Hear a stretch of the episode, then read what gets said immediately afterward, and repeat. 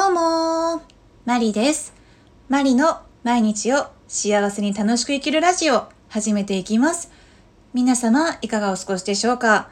えー、今日は前回話した自分自身への質問をするという、えー、お話に、えー、付け足しで投稿をしています、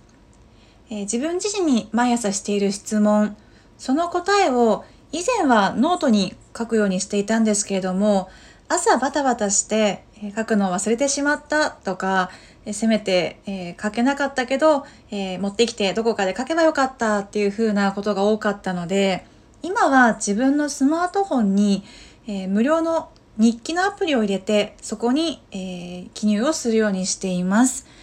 えすごく便利で手軽でおすすめです。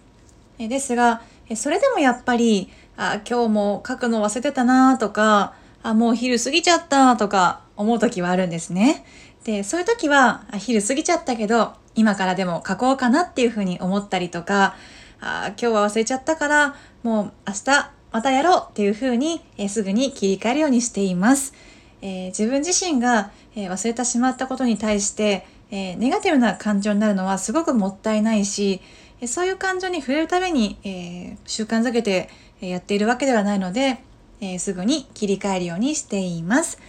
今日も聞いていただきありがとうございました。ぜひ試してみてくださいね。